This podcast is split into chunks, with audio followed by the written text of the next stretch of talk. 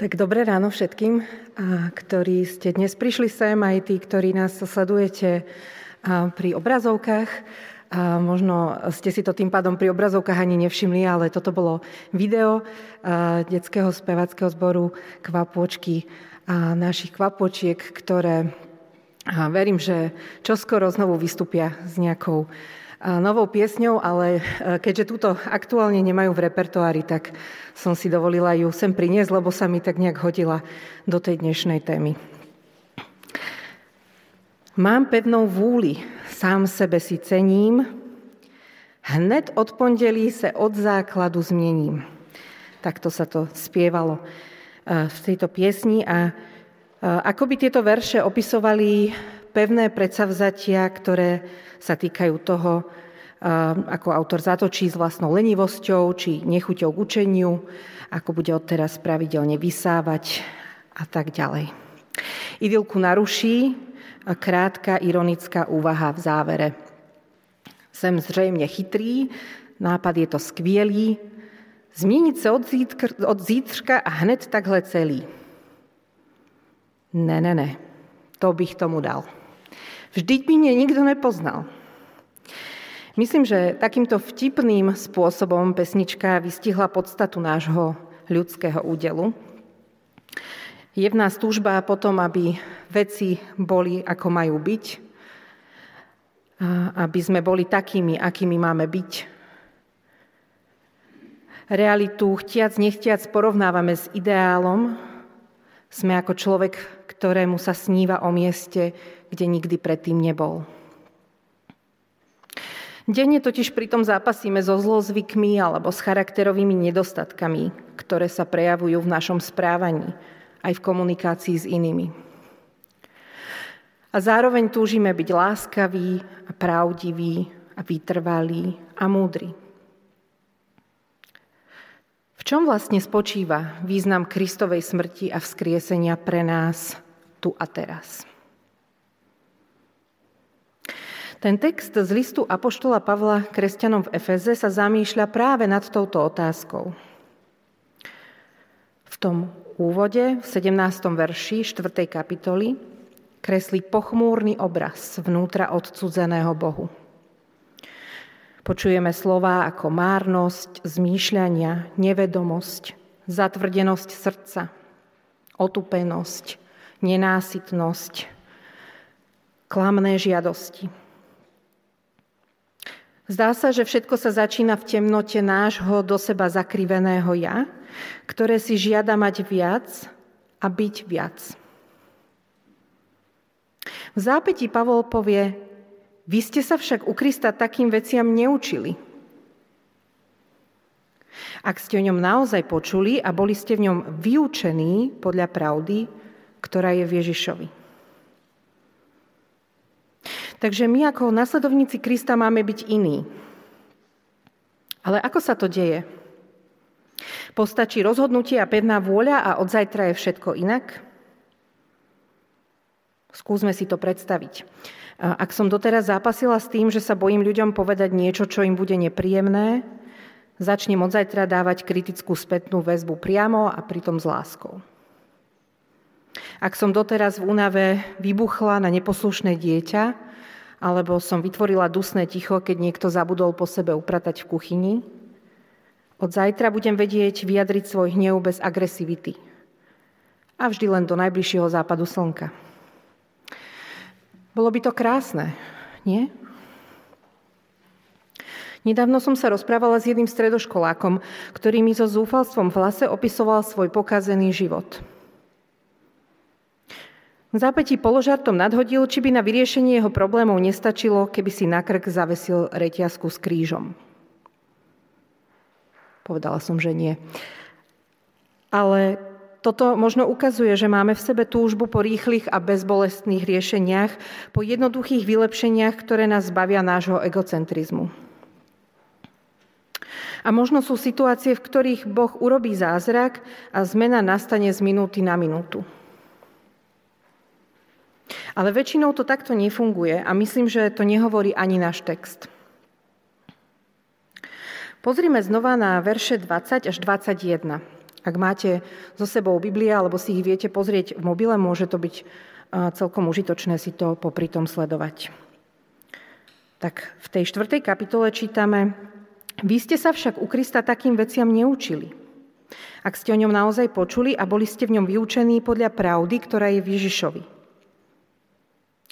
Sú tam slova učenie a potom vyučovanie. Vnútorná premena je teda podobná procesu učenia. A učenie, ako vieme, občas trvá dlho, občas bolí a chyby či pády sú jeho súčasťou. Podobne ako keď sa pomocou rodičov či blízkych dieťa učí chodiť a v tomto procese sa najprv dvíha a opiera o nábytok či o kolená rodiča, prípadne o fúrik, neskôr skúša stáť samo, bez opory, a popri tom robí prvé neisté kroky, kým jedna noha stojí, druhá vstupuje do prázdna a dieťa padá a znovu vstáva, až kým sa nenaučí správne preniesť váhu z jednej nohy na druhú a samostatne kráčať. Obnova charakteru je teda proces. A zároveň je tento proces každodenný, podobne ako každý deň vyzliekame pyžamo a obliekame si čisté oblečenie, potrebujeme znova a znova obnovovať svoje zmýšľanie a premieňať svoje konanie. Takže dieťa sa učí chodiť s tým, tým, že pozoruje a skúša s pomocou svojich najbližších. Ale od koho sa učíme v procese obnovy charakteru? Potrebujeme nejakú predlohu, originál, z ktorého by sme mohli vychádzať. Keď sa pozeráme na ľudí okolo nás, na svojich rodičov, učíme sa od nich a veľakrát to funguje. No veľakrát aj nie. Sú deti, ktorým rodičia nedávajú príklad čestnosti, sebaovládania či odpúšťania. A aj u tých najlepších a najmudrejších rodičov vidíme počase charakterové nedostatky a zlyhania, a skôr či neskôr zažívame sklamanie. Pavel nám v prvom verši piatej kapitoly hovorí, že našou predlohou je sám Boh. Napodobňujte teda Boha. Napodobňovanie je pre človeka najprirodzenejší spôsob učenia. Intenzívne to vnímame, keď sa deti učia hovoriť. Pozerajú sa na pohyb našich pier a skúšajú napodobniť zvuk, aj keď mu spočiatku ešte úplne nerozumejú. Majú len intuitívnu predstavu o tom, čo naše slová znamenajú. Neskôr si k ním priraďujú významy a skúšajú ich vyslovovať zámerne s čoraz väčšou zvukovou presnosťou. A tak aj my skúšame robiť dobro, hoci nie vždy rozumieme, čo robíme. Skúšame malými krokmi, drobnými rozhodnutiami pracovať na sebe, aby sme dosiahli vytúžené zlepšenie. Máme pritom oporu aj v Biblii, ktorá je dobrým návodom na to, ako žiť dobrý život. Napokon Pavel využíva priestor štvrtej a piatej kapitoly, aby opísal, ako by to malo vyzerať, keď je náš charakter obnovený. Využíva na to obraz starého a nového človeka. Pozrime sa teraz na ten obraz spolu. Kým starý človek nemá problém hovoriť alebo šíriť klamstvo či polopravdy, nový človek hovorí druhým pravdu. Robí to v prospech druhého človeka. Takže cieľom hovorenia pravdy nemá byť dokázať druhému svoju nadradenosť, ale posilniť vzťah. Veď sme navzájom takí prepojení, hovorí Pavel.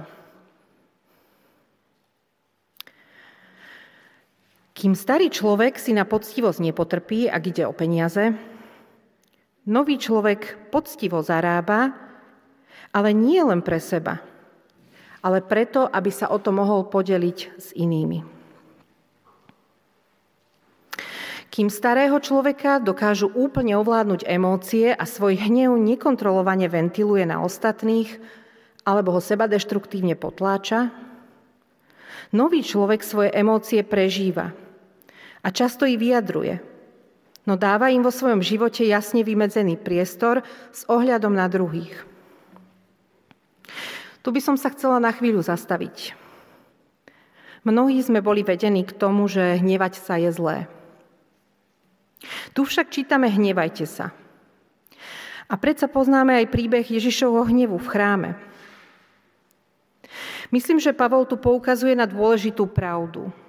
Hnev je emócia a emócie slúžia človeku na to, aby dokázal identifikovať, čo má preňho v danej chvíli hodnotu. Konkrétne hnev ukazuje na to, že veci nie sú také, aké by mali byť. Môže byť aj veľkým zdrojom energie, lebo nás pobáda k činu. Pravda, že príčiny aj tá intenzita môže byť rôzna. Niekedy sa hneváme, keď niekto úmyselne šíri hoaxy, alebo keď silnejší nápadne slabšieho, ako to vidíme v prípade ruskej okupácie na Ukrajine. Inokedy hnev prichádza ako reakcia na strach o seba či o svojich blízkych. Preto sa nahneváme na dieťa, ktoré sa nám vytrhne z rúk a beží v ústrety ceste plnej aut. Alebo sa nahneváme, keď niekto svojim konaním či slovami narúša naše hranice. Niekedy nás rozčúli, keď niekto zraní naše ego alebo nám ukáže, že sme sa mýlili. Zlým sa hnev stáva v okamihu, keď sa začneme pod jeho vplyvom míňať cieľa. Keď namiesto toho, aby nám pomohol identifikovať, čo je pre nás dôležité, sa stane katalizátorom ubližovania vo vzťahu k druhým ľuďom či k sebe. Naše bezúzne ventilovanie domnelej alebo skutočnej krivdy nakoniec neprispieje k riešeniu, rovnako ako pasívna agresivita, s ktorou citovo vydierame, či tvoríme dusno v tichej domácnosti. A to mi verte, že toto poznám sama na sebe. Ale späť k nášmu obrazu starého a nového človeka. Kým starý človek svojimi rečami neraz mláti prázdnu slamu, ubližuje alebo len neustále rozpráva o sebe, nový človek je vyzývaný k tomu, aby jeho slova mali zmysel, aby boli nejakým spôsobom užitočné pre druhých, aby počúvajúcim prinášali milosť. Nepredstavujem si to tak, že každé naše slovo musí byť citát z Biblie. Ide skôr o zámer. Naše príbehy, naša spätná väzba, naše otázky, náš humor a na nešťastie aj naše komentáre na Facebooku by mali sledovať to, že chceme dobro pre druhého človeka, pre ktorého sú naše slová určené.